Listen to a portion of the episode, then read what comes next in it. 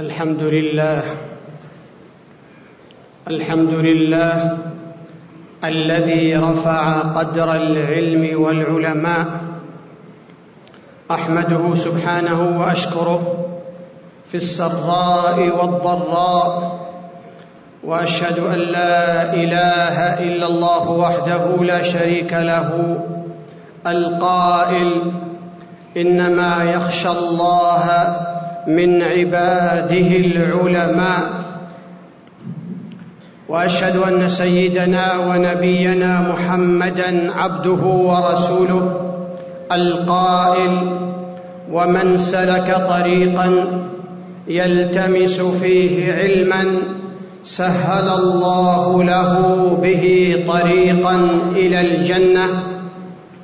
صلى الله عليه وعلى آله وأصحابه الأوفياء.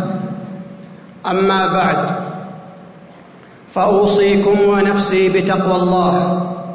قال الله تعالى واتقوا الله ويعلمكم الله والله بكل شيء عليم. العلم نور يضيء الطريق ويهدي السالكين وهو ركيزة التقدم والتطور والتنمية وسبيل النهوض بالعالم الإسلامي لبناء حضارة مشرقة واقتصاد متين وإنسان متزن.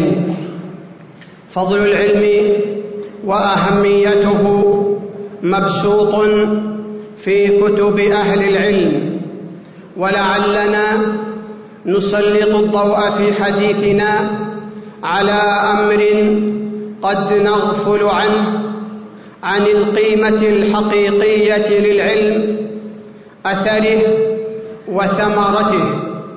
فهذه الجهود التي تبذل والأموال التي تنفق والمباني التي تشيد والعمل الدؤوب كلها تتعاضد لتحقيق الأثر المنشود والهدف الاسمى وإذا أردنا معرفة فعالية المناهج وطرائق التعليم فعلينا قياس أثر العلم في النفس والحياة والتنمية. وهذا يجلي لنا الحقائق ويبين مواطن القوة والضعف وتقدم الأمم لا يقاس بكم المعلومات التي تحشى بها الرؤوس ولا بقدر المحفوظات التي تلوكها الأفواه وإنما تقاس بأثر هذا العلم في السيرة والسريرة والحياة والتنمية. وتشتد حاجة أمتنا اليوم إلى تنمية أثر العلم في جميع المجالات والميادين. والذي أضعف تأثير العلم وأفقده شيئا من قيمته أن جعله بعض المنتسبين إليه ثوبا يتجملون به وحلية يفاخرون بشهاداتها وسلما لبلوغ الجاه وتحصيل المال واشباعا لشهوة خفية من حب الظهور والتفوق على الأقران أو طلبا لمحمدة الناس. فعن جابر رضي الله عنه فعن جابر رضي الله عنه قال قال رسول الله صلى الله عليه وسلم لا تعلموا العلم لتباهوا به العلماء ولا لتماروا به السفهاء ولا تخيروا به المجالس فمن فعل ذلك فالنار النار. وقال الحسن البصري رحمه الله كان الرجل إذا طلب العلم لم يلبث أن يرى ذلك في تخشعه وبصره ولسانه ويده وصلاته وحديثه وزهده. فبالعمل يتحقق أثر العلم. قال عطاء كان فتى يختلف إلى أم المؤمنين عائشة رضي الله عنها فيسألها وتحدثه فجاءها ذات يوم يسألها فقالت يا بني هل عملت بعد بما سمعت مني؟ قال لا والله يا اماه فقالت يا بني فبم تستكثر من حجج الله علينا وعليك؟ إذا أخذت نصيبا وعملت به فتعالى خذ غيره. أول ما يرفع من العلم أثره وبركته.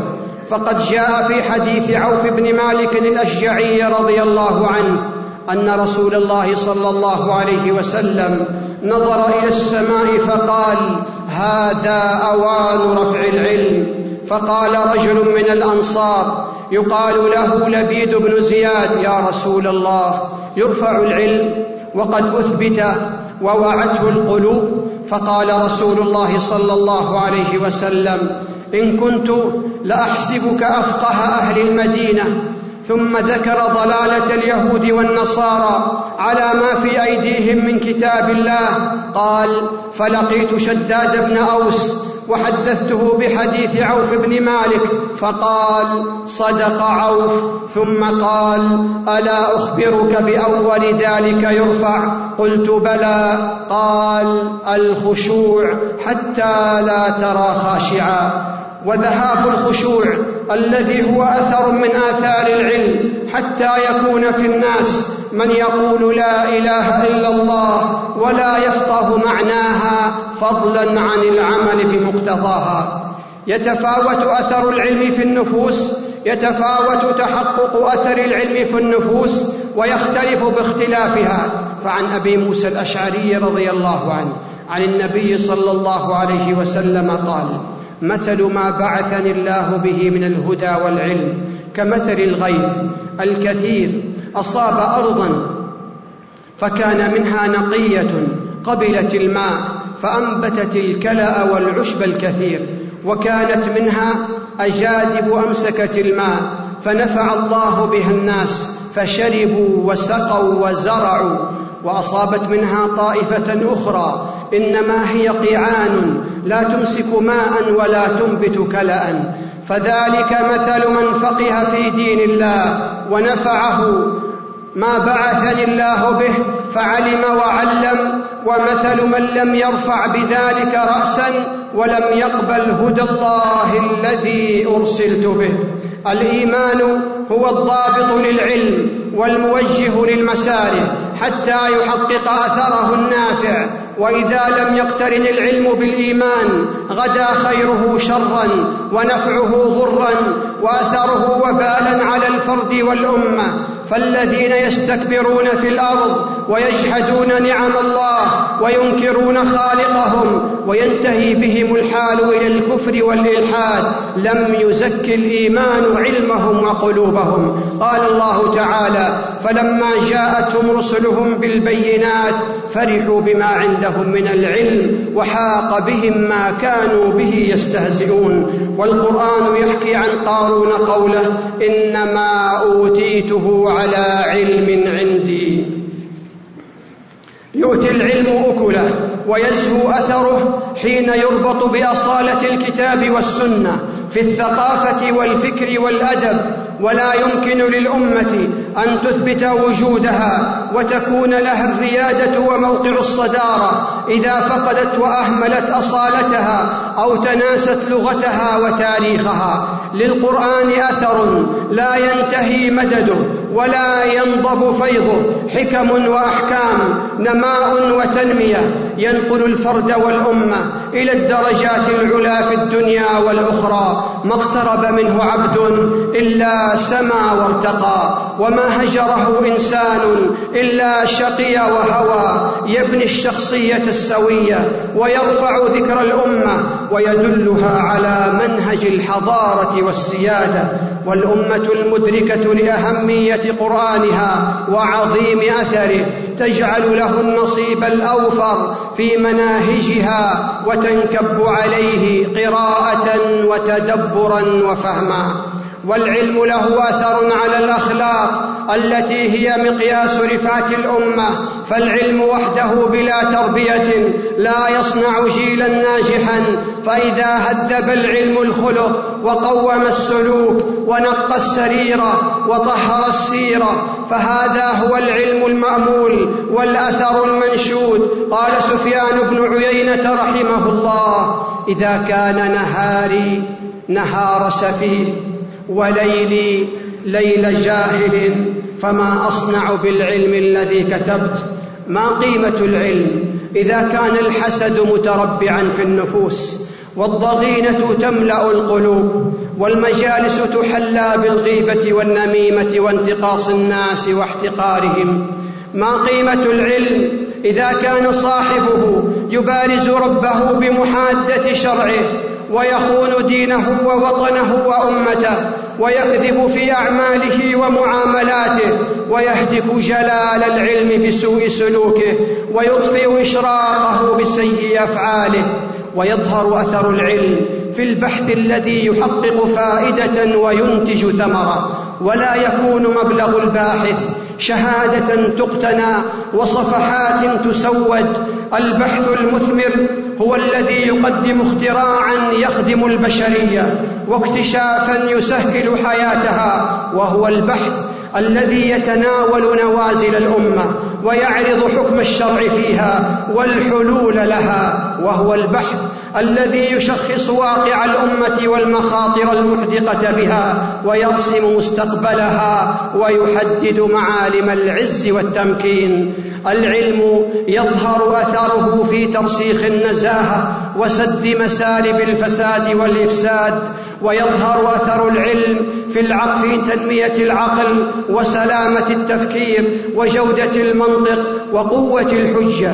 ولتحقيق ذلك رب القرآن الكريم وأهله على التأمل في آيات الله وتدبر عجائب قدرته في آفاق الكون والحياة. قال الله تعالى سنريهم آياتنا في الآفاق وفي أنفسهم حتى يتبين لهم أنه الحق. وختمت الآيات بقوله أفلا تعقلون؟ أفلا تتفكرون؟ أفلا تتذكرون؟ إن في ذلك لذكرى لأولي الألباب. كل ذلك لاعمال الرأي وتنمية العقل والتربية على طرائق التفكير المنظم.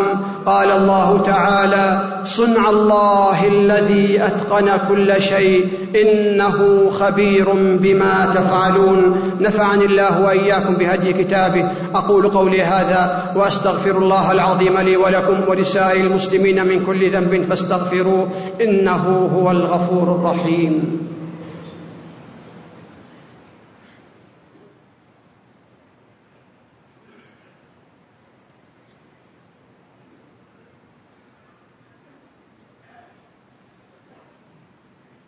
الحمد لله رب العالمين الرحمن الرحيم مالك يوم الدين. وأشهد أن لا إله إلا الله وحده لا شريك له ولي الصابرين. وأشهد أن سيدنا ونبينا محمدا عبده ورسوله إمام المتقين صلى الله عليه وعلى آله وصحبه أجمعين. أما بعد فأوصيكم ونفسي بتقوى الله. قال الله تعالى يا أيها الذين آمنوا إن تتقوا الله يجعل لكم فرقانا ويكفر عنكم سيئاتكم ويغفر لكم والله ذو الفضل العظيم. ويظهر أثر العلم في القدرة على التحصين من الشبهات والمذاهب الباطلة والأفكار التكفيرية وهذا لا يتأتى إلا بالفقه في الدين وربط الشباب بمناهج الشريعة خاصة أن تأثير الفئات الضالة يتسلل بسبب قصور في الفهم وضعف في العقل وجهل بأحكام الدين. قال الله تعالى وإن كثيرا ليضلون بأهوائهم بغير علم. إن ربك هو أعلم بالمعتدين. وأجل أثر للعلم على صاحبه أنه يدوم أجره كل من انتفع به حتى بعد موته. فعن أبي هريرة رضي الله عنه عن النبي صلى الله عليه وسلم أنه قال إذا مات الإنسان انقطع عمله إلا من ثلاثة إلا من صدقة جارية أو علم ينتفع به أو ولد صالح يدعو له. ألا وصلوا عباد الله على رسول الهدى. فقد أمركم الله بذلك في كتابه فقال إن الله وملائكته يصلون على النبي يا أيها الذين آمنوا صلوا عليه وسلموا تسليما. اللهم صل على محمد وأزواجه وذريته كما صليت على آل إبراهيم وبارك على محمد وأزواجه وذريته كما باركت على آل إبراهيم إنك حميد مجيد. وارض اللهم عن خلفاء الأربعة الراشدين أبي بكر وعمر وعثمان وعلي وعن الآل والصحب الكرام وعنا معهم بعفوك وكرمك وإحسانك يا أرحم الراحمين. اللهم أعز الإسلام والمسلمين. اللهم أعز الإسلام والمسلمين.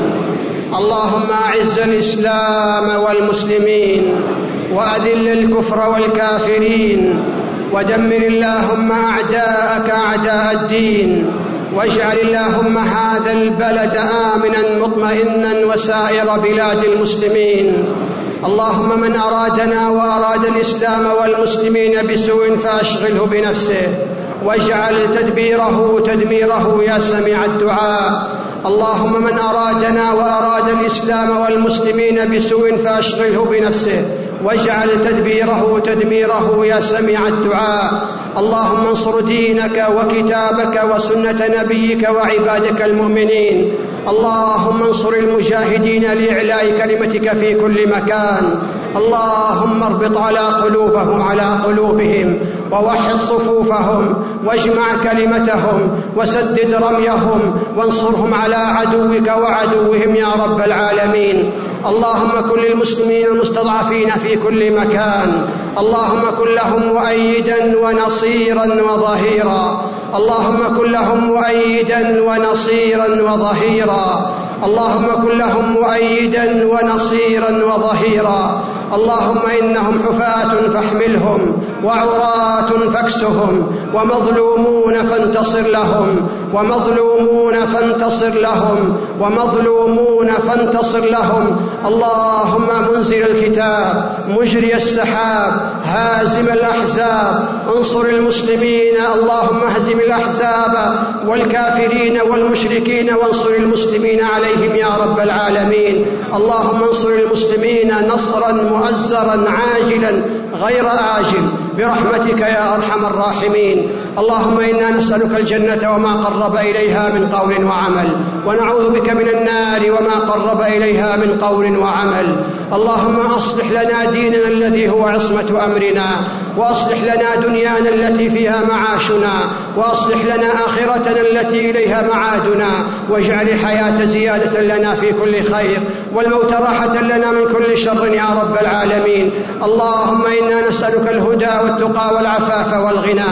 اللهم إنا نسألك فواتح الخير وخواتمه وجوامعه وأوله وآخره ونسألك الدرجات العلى من الجنة يا رب العالمين. اللهم إنا نسألك اللهم إنا نسألك فواتح الخير وخواتمه وجوامعه وأوله وآخره وظاهره وباطنه ونسألك الدرجات العلى من الجنة يا رب العالمين. اللهم أعنا ولا تعن علينا وانصرنا ولا تنصر علينا وامكر لنا ولا تمكر علينا واهدنا ويسر الهدى لنا وانصرنا على من بغى علينا.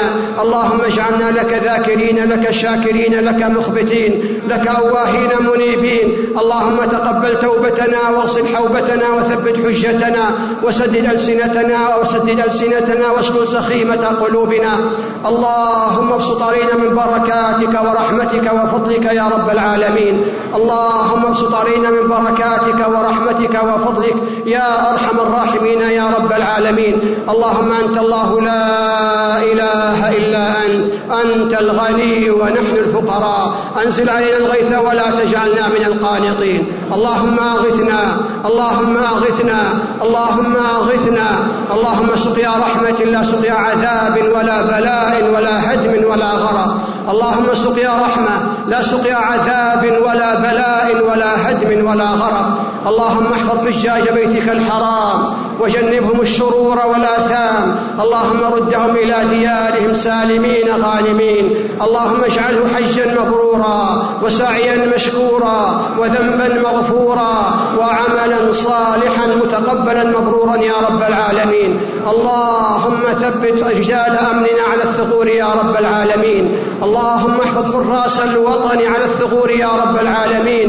اللهم احفظهم بحفظك ومنك وكرمك يا أكرم الأكرمين. اللهم وفق إمامنا لما تحب وترضى وخذ بناصيته للبر والتقوى. اللهم وفقه لهداك واجعل عمله في رضاك يا رب العالمين.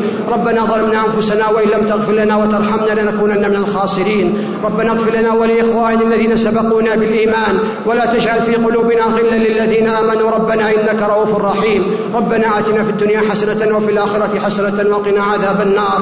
إن الله يأمر بالعدل والإحسان وإيتاء ذي القربى وينهى عن الفحشاء والمنكر والبغي يعظكم لعلكم تذكرون. فاذكروا الله يذكركم واشكروه على نعمه يزدكم ولذكر الله أكبر. والله يعلم ما تصنعون.